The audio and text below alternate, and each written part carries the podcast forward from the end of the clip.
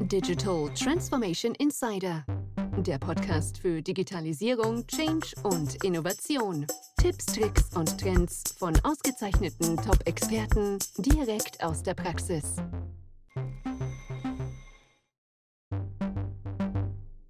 Ja, und was ich da auch sehr spannend finde, ist, wenn man Prozesse modelliert, ich finde, es hat nicht immer den innovativsten Touch. Ne? Oft wird Prozess mit Bürokratie, Umständlichkeit, Langsamkeit gleichgesetzt in der Wahrnehmung.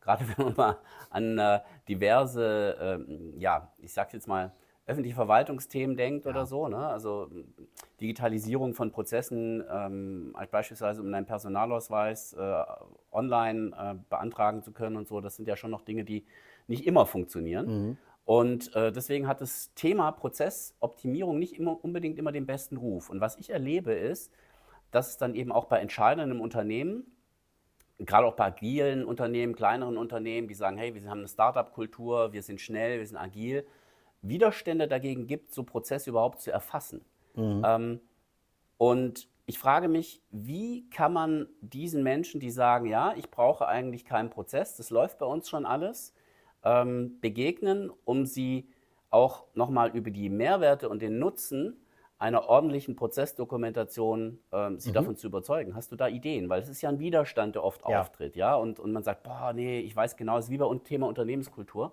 Ja. Veränderst du auch nicht von einem Tag auf den nächsten. Und wenn die Leute wissen, boah, das ist jetzt ein größerer Change-Prozess, äh, wie kriegst du sie dann dazu, trotzdem zu sagen, ja komm, wir gehen jetzt mal den ersten Schritt? Mhm. Also ich glaube, wie sehr, sehr häufig im Change Management ist es auch hier wichtig, den Menschen natürlich die Vorteile aufzuzeigen, wie du schon gesagt hast. Und ein sehr großer Vorteil in der Arbeit mit Prozessen, gerade im Kontext ähm, der Findung neuer Lösungen oder der Schaffung von Innovationen, ähm, ist der Prozess selber. Denn der Prozess selber kann uns oftmals eben die notwendigen Impulse liefern, was wir überhaupt verändern müssen oder wo wir zumindest mit unseren Kunden zumindest verproben und ausprobieren müssen, welche Lösung die bessere ist.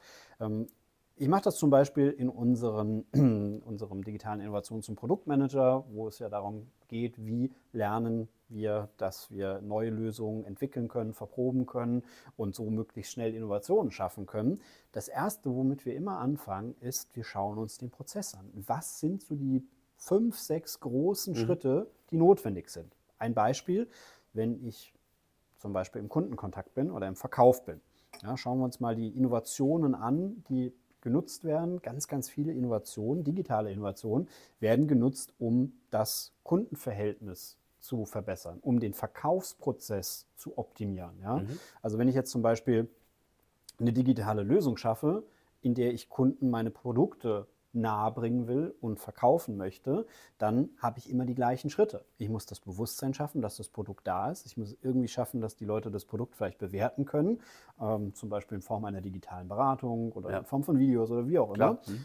Ich muss die Möglichkeit geben, das Produkt zu kaufen und dann nachgelagert schicke ich das Produkt an den Kunden. Aber das sind immer die gleichen Prozessschritte oder zumindest die groben Prozessschritte, die ablaufen. Ja. Und das würde ich versuchen, den Menschen nahezubringen, ihnen zu erklären, dass genau diese Schritte eben sehr, sehr wichtig sein können, um einerseits den Kreativitäts- und Innovationsprozess in der Organisation überhaupt zu starten aber auch vor allem hinterher. Man spart sich wirklich enorm viel Arbeit, weil spätestens an dem Punkt, an dem ich die Lösung gefunden habe und diese Lösung in der Organisation dann entwickelt werden muss, gegebenenfalls auf die Bedürfnisse der Organisation angepasst werden muss, ähm, dann brauche ich letzten Endes das Prozessverständnis. Und ich brauche es in einer Form, in der ich es den Menschen nahebringen kann. Und auch das kenne ich.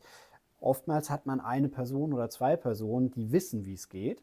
So, wenn diese Person aber jetzt jedem Beteiligten immer und immer wieder innerhalb des Gesprächs mitteilen muss, was machen wir, wie machen ja. wir es, das ist ein Super immenser Zeitfresser. Ja. Und das kostet uns am Ende deutlich mehr Aufwand, als es uns initial kosten würde, die Prozesse vielleicht einmal abzubilden ja. und darzustellen.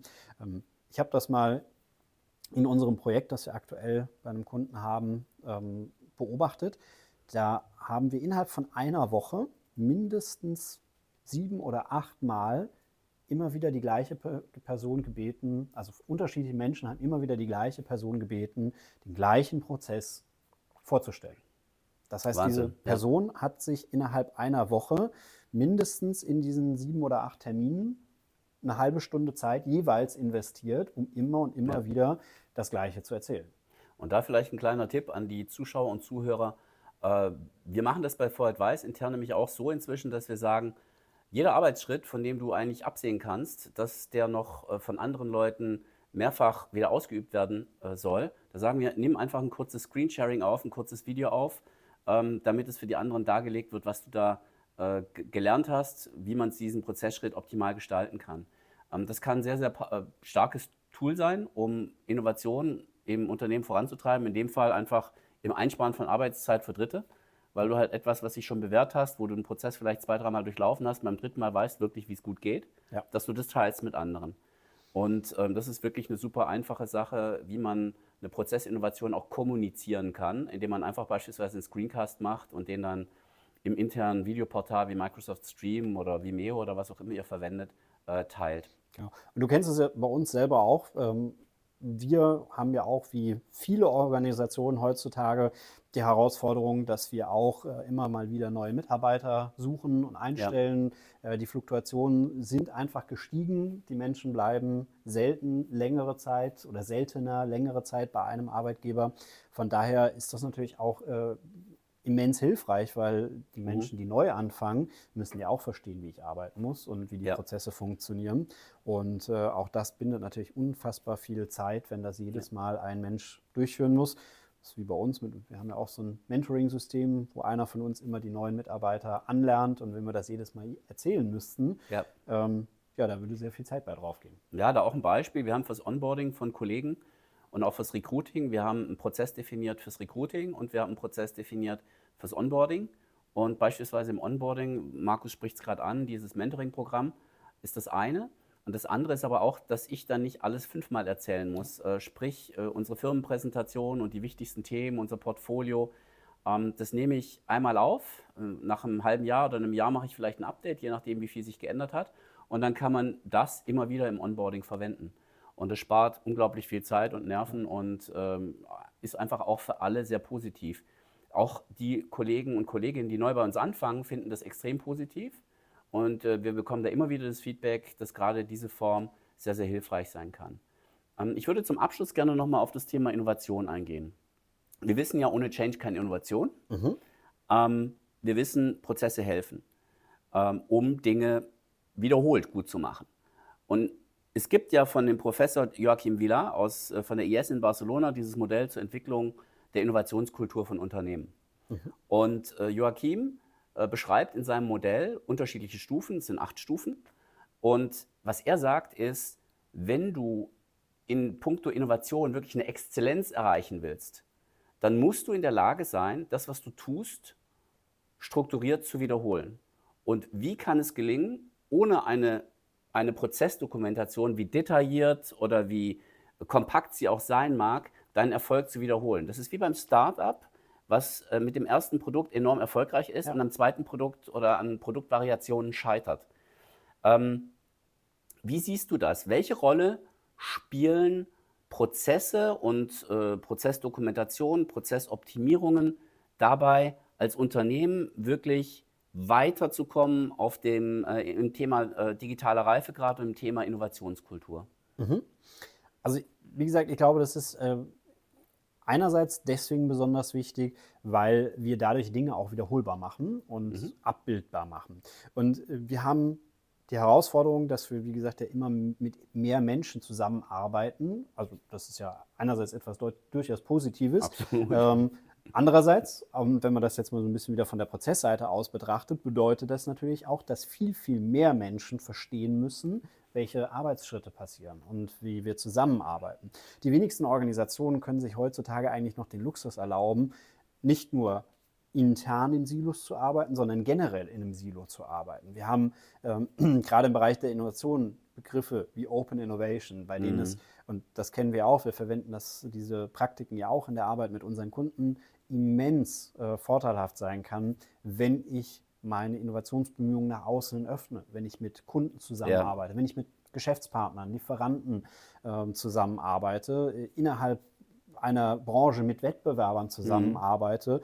um zum Beispiel, ja, du hast am Anfang den Daimler angesprochen, selbstfahrende Autos zu entwickeln. Ja, das ist ja auch so ein ähm, Joint Venture ähm, Projekt letzten Endes gewesen. Ähm, in den Fällen ist es ganz, ganz wichtig, dass alle Beteiligten natürlich verstehen, ja. was passieren muss und wie die einzelnen Arbeitsschritte ablaufen. Und auch da bietet zum Beispiel das BPMN über sogenannte Kollaborationsdiagramme wunderschöne Möglichkeiten, einzelne wichtige Arbeitsschritte mit Partnern zu teilen, ohne dabei aber vielleicht im Detail alle Geheimnisse meines Prozesses eingehen zu müssen, ja. sondern ich teile zum Beispiel einfach nur, was muss ich an welcher Stelle austauschen, welche Informationen benötige ich mhm. als Ergebnis eines Prozessschrittes, wann und zu welchem Zeitpunkt. Und ich finde, gerade in dem Kontext hilft es eben, um sich auch nach außen zu öffnen, um eben auch mit Kunden, mit Partnern besser zusammenarbeiten zu können. Weil spätestens an dem Punkt haben wir die Grenze dessen erreicht, was man kennen